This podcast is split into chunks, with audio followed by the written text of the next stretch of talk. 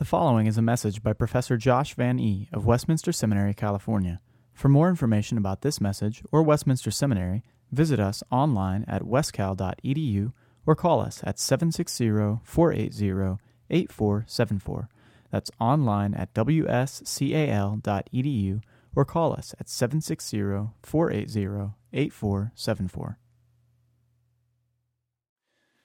Dear Heavenly Father, we come and we pray that you will instruct us through your word this morning, and you will edify us and encourage us and strengthen us in our faith. And uh, we pray that you bless all of the rest of our activities in this day. May they be glorifying to you.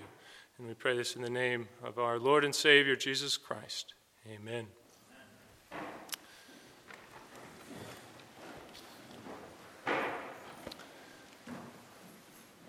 So today we continue on in the book of Galatians, Galatians chapter 1, and, uh, and I was assigned uh, starting with verse 10 through, uh, of chapter 1, verse 10 through verse 24. So listen to God's word. Am I now seeking the favor of men or of God? Or am I trying to please men? If I were pleasing men, I should not be a servant of Christ. For I would not I would have you know, brethren, that the gospel which was preached by me is not man's gospel. For I did not receive it from man, nor was I taught it, but it came through a revelation of Jesus Christ. For you have heard of my former life in Judaism, how I persecuted the church of God violently and tried to destroy it. And I advanced in Judaism beyond many of my own age among my people. So extremely zealous was I for the traditions of my fathers. But when he, who had uh, set me apart before I was born, and had called me through his grace, was pleased to reveal his Son to me in order that I might preach him among the Gentiles, I did not confer with flesh and blood, nor did I go up to Jerusalem to those who were apostles before me. But I went away to Arabia, and again I returned to Damascus. Then, after three years, I went up to Jerusalem to visit Cephas and remained there uh, with him 15 days. But I saw none of the other apostles except James, the Lord's brother. In what I am writing to you, before God I do not lie. Then I went into the regions of Syria and Cilicia and I was still not known by sight to the churches of Christ in Judea. They only heard it said, He who once persecuted us is now preaching the faith he once tried to destroy. And they glorified God because of me. Last week, Dr. Baugh directed our, our attention to the gospel, its importance as Paul brought his severe warning against any who would change it, his anathema. And, uh, and our text really flows out of that. It really flows out of what really Paul started right at the beginning. Um, but Paul is mounting this defense of the gospel that he has preached. And as we look at how he defends it, I think it's helpful to maybe say two things that he's not doing here. He's not defending his own reputation, and he's not giving his personal testimony. Now let's look at those two things. Not his reputation. Paul, in our passage, is not trying to just remove the smears that some have uh, put against him. Instead, he's defending the gospel. And this is what uh, uh, Professor Joel Kim emphasized two weeks ago as he introduced this. Um, but we can see this in verse 10 there as it flows out, which is really very connected with 6 through 8. Paul has just made these very stern warnings, and then what does he tell them? Am I now seeking the favor of men? Or am I trying to please men? If I were still pleasing men, I should not be a servant of Christ. Paul's saying, I'm not a man pleaser. Now, some must have been saying that, we think. That uh, they were possibly accusing him of coming to the, gen- to the Gentiles and trying to tone down the gospel. You know, it's a lot to come and say, oh, you got to be circumcised, and you got to do this, this, and this, oh, and faith, faith saves you too. Um, some were saying, no, Paul, you've, you've come in and, and you've tried to remove all of the stumbling blocks. You've tried to tone down this gospel. And, uh, and these were really the Judaizers, the ones who thought that even the Gentiles they still needed to keep the works of the law in order to be saved. And so they're saying, Paul, you're just a man pleaser. And he says, I just called down anathemas. I'm not here to please men. I just called down God's condemnation against anyone who would change this. Do you think I'm really worried about what men think? Or am I worried about what God thinks? Am I a servant of man or a servant of God, a servant of Christ? So he is not this man pleaser.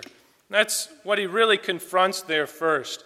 And then he develops that by setting forth his, his uh, real argument in 11 and 12 and then strengthening it. So in 11, we, we find the substance of what Paul's going to argue. For I would have you know, brethren, that the gospel which was preached to me is not kata anthropon, is not according to men. Uh, it's not man's gospel. It's not from man, it's not by man's authority, it's not kata anthropon. And this is, this is a, a phrase he uses elsewhere when he, when he wants to say, Well, I'm going to use an argument that is according to human wisdom, or I'm going to use uh, you know, uh, an, an, argument that's according to that of men. Um, and so we see him using this elsewhere.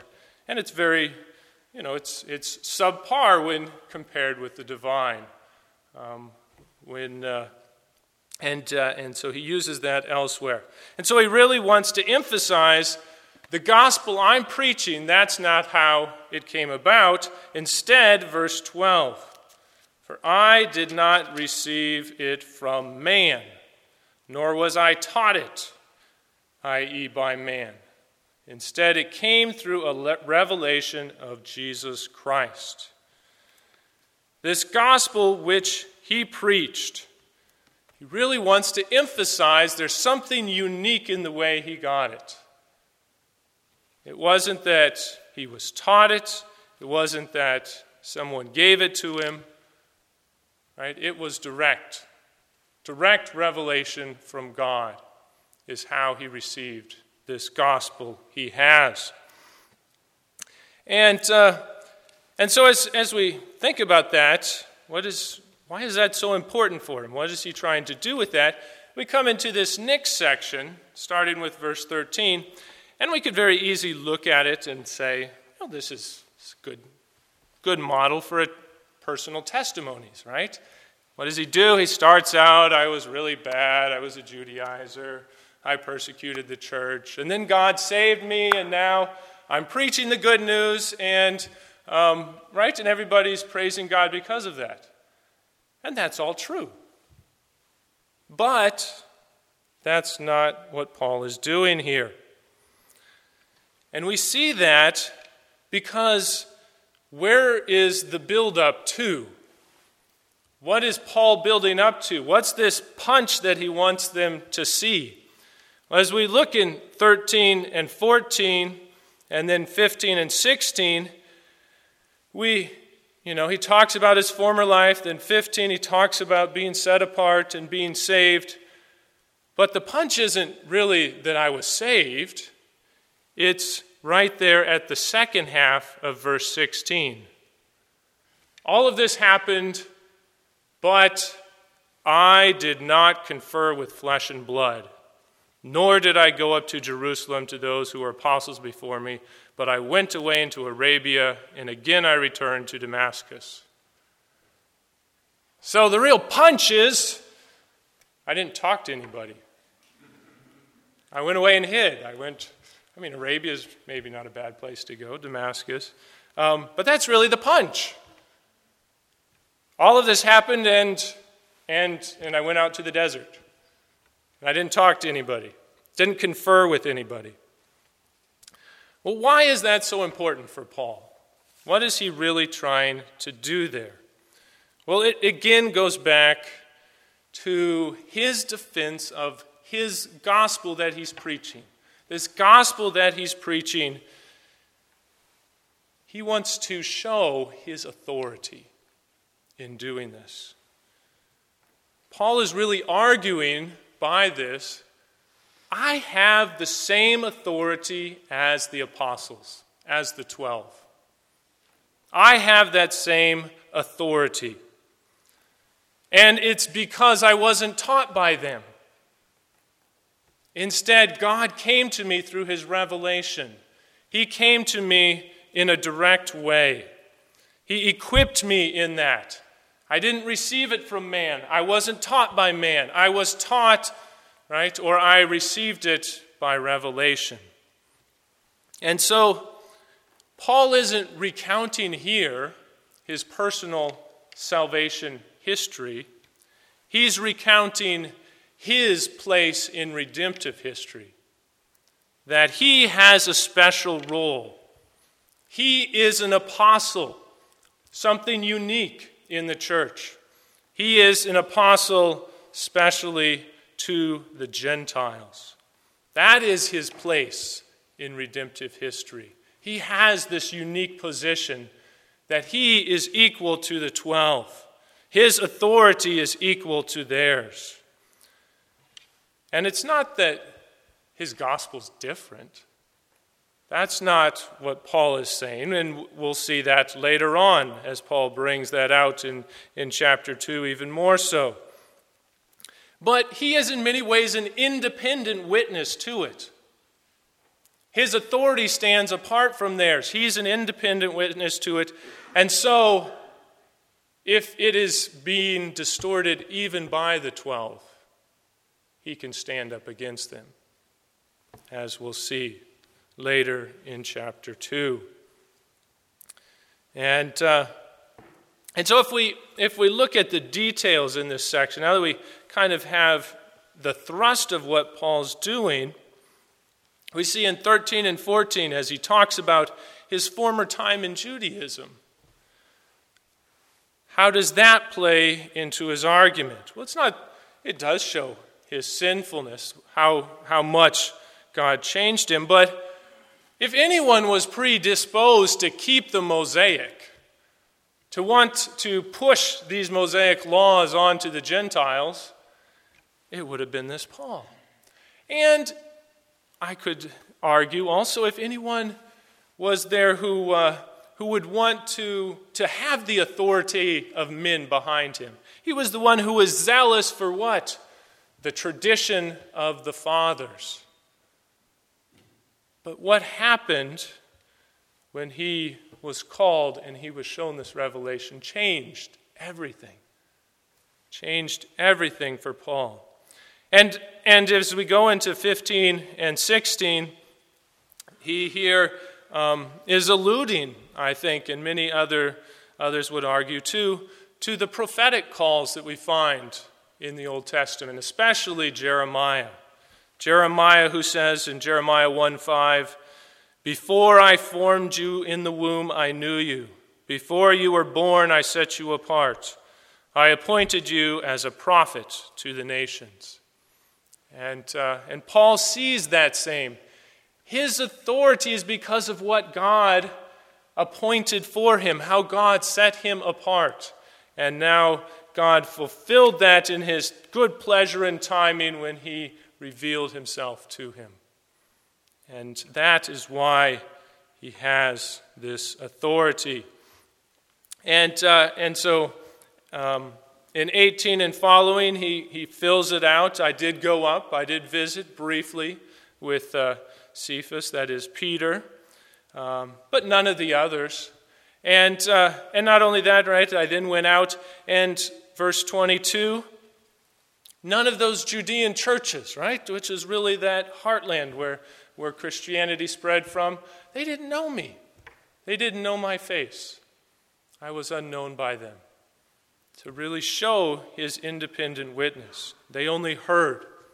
They heard and they praised God because they recognized what I was doing. That it was of God and it was the true gospel.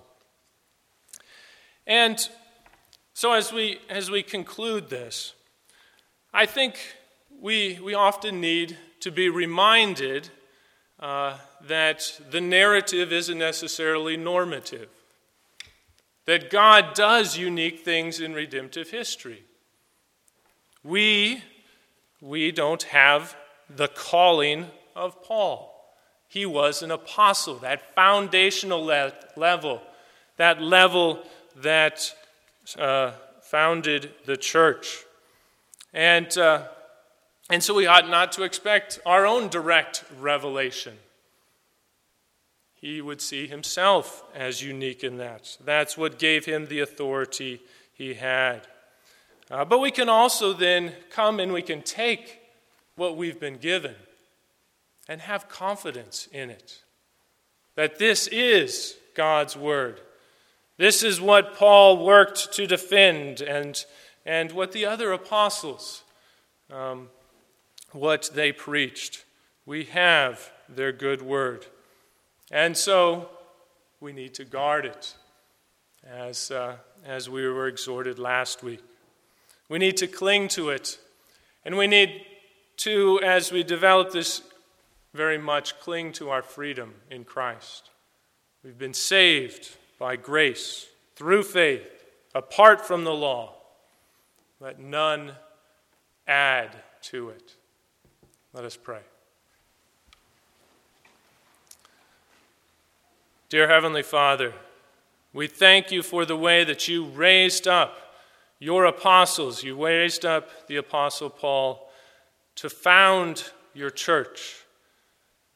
And we pray that you will make us faithful in what you have called us to do as we go about the many tasks that you give to us, using the abilities that you give to us to spread the good news, the same good news that Paul preached, that we now preach in this world, this world that needs it so much. And so we pray that you will bless our efforts. In Jesus' name, amen. Copyright 2011 Westminster Seminary, California. All rights reserved. You are permitted to reproduce and distribute this material in any format, provided that you do not alter the wording in any way and that you do not charge a fee beyond the cost of reproduction. For web posting, a link to this document on our website is preferred.